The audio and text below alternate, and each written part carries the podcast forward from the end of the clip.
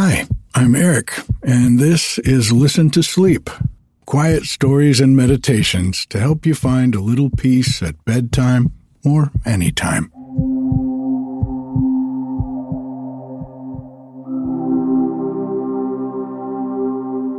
Well, it's late October, and that means that I need to bring a blanket with me when I'm having coffee out on the porch in the mornings.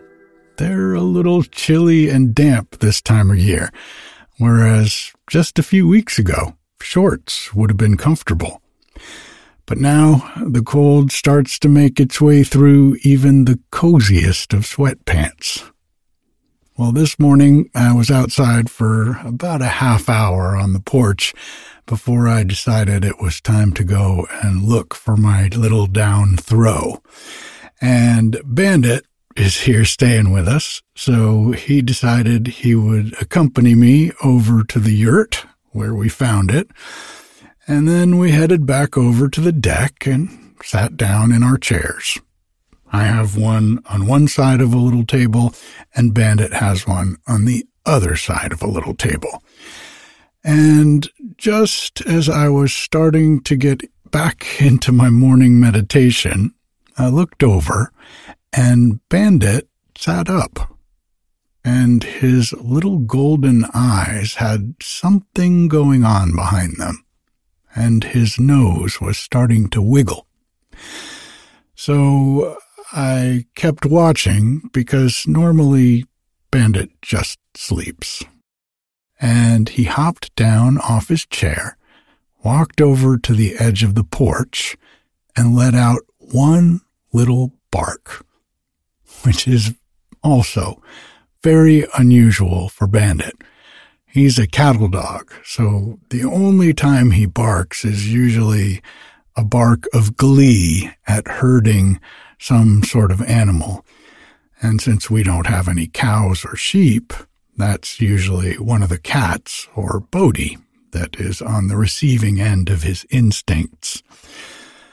Well, that one little bark got me to look over my shoulder and see what all the fuss was about.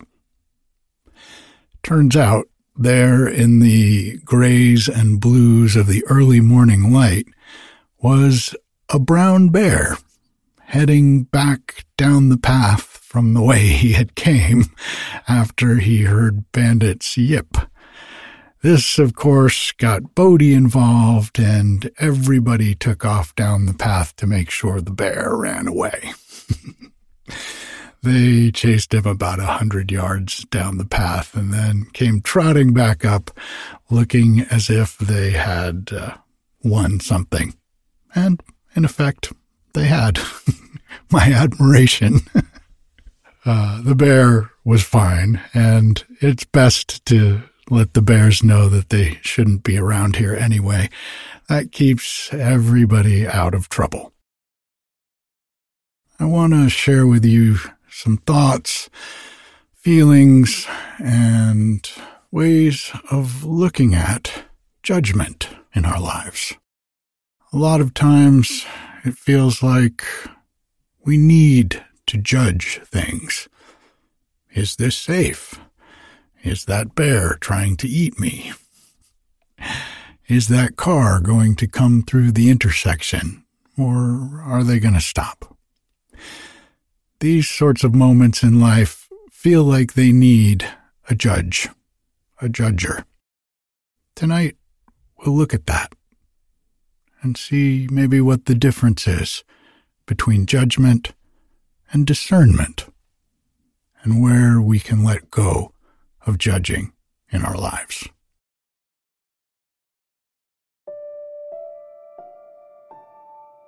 Let's take a deep breath in and out. Letting go of the day. Just feeling the weight of gravity pulling you down on whatever it is that's holding you up a chair, or the mattress. And let's take another deep breath in and out.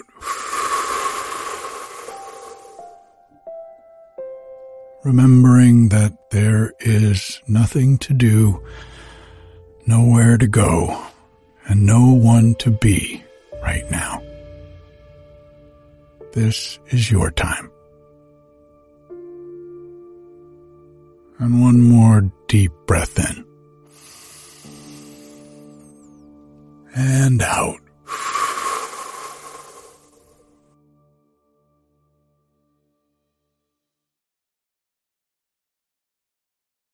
Just taking a moment to sense into the body. Wiggling the fingers, wiggling the toes.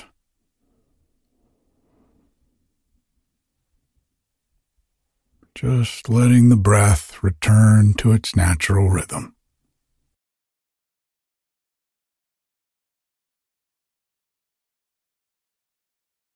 And sensing into the body for where judgment lives.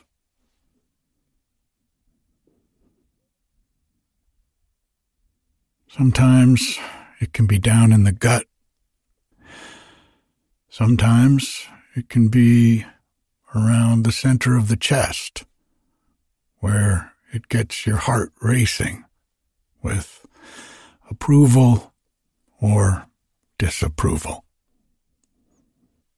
Or sometimes, and this is how it was for many years for me, like a judge sitting in your head, reading your thoughts and saying, yes, we should do this. No, we should not do that. Just taking a moment to sense into wherever it is you feel most connected to a sense of judgment.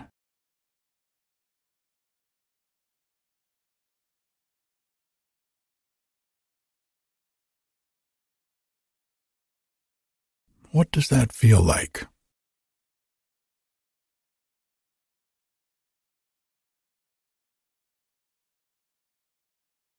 Does it have a voice?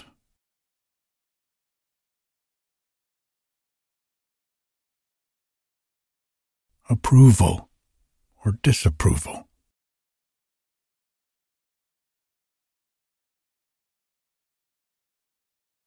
Or is there very little presence of judgment?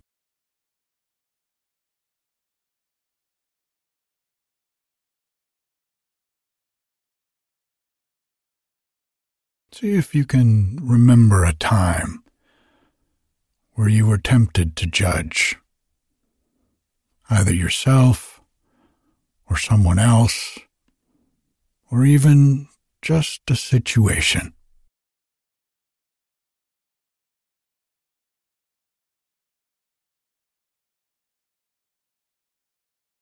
See if you can remember what that felt like. Sensing into those feelings. And letting those feelings just be what they are.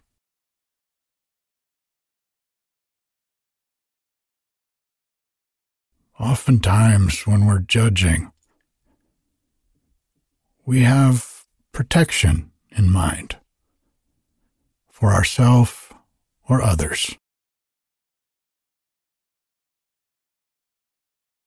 It feels like the judgment is necessary to help us provide protection and make the right decisions.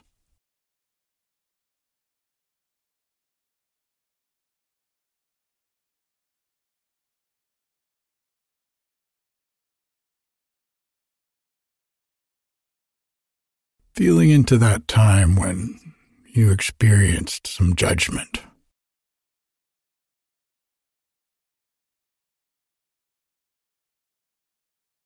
What did you want to happen that maybe wasn't happening?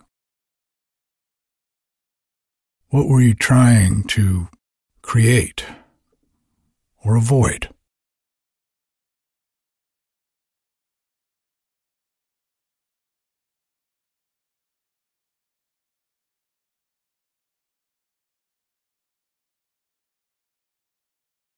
Did judging that situation as good or bad get you what you wanted?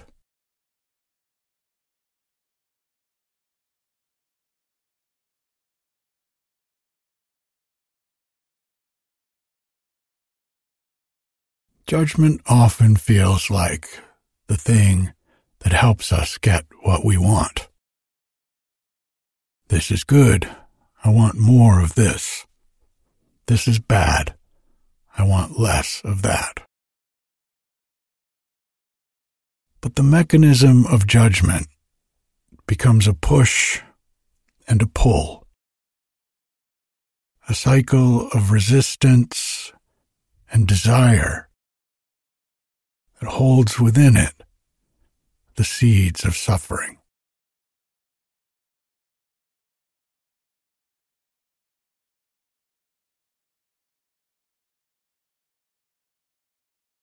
Can you feel that push, that pull?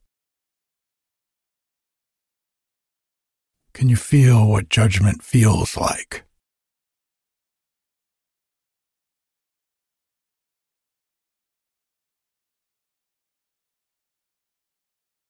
Now, of course, we need to discern what is safe and what is unsafe, what's healthy, what's unhealthy. There's a quality of discernment that lacks a push or a pull, desire or aversion. It's a simple decision in the moment. Something that doesn't require judgment. Only being with what is in that moment.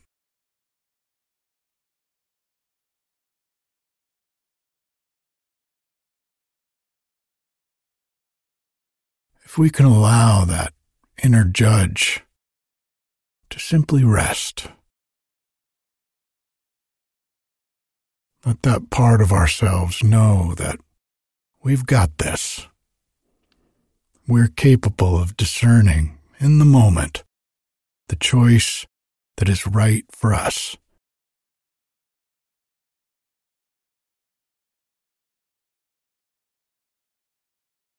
Can we let that judgment and that judge simply be without having to act on whatever judgment may be coming up for us.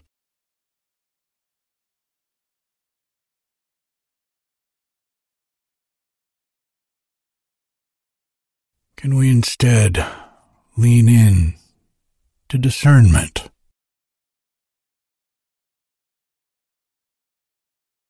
A quality of knowing that doesn't involve pushing or pulling. No desire, no aversion. Simply being with what's present.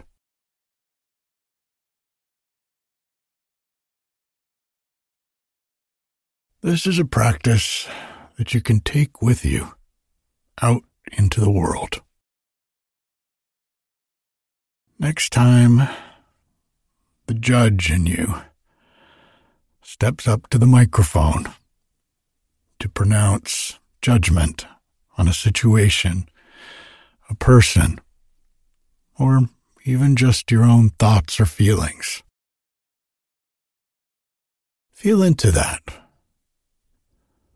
Listen to what's being said. Feel what's being felt. Can you take a breath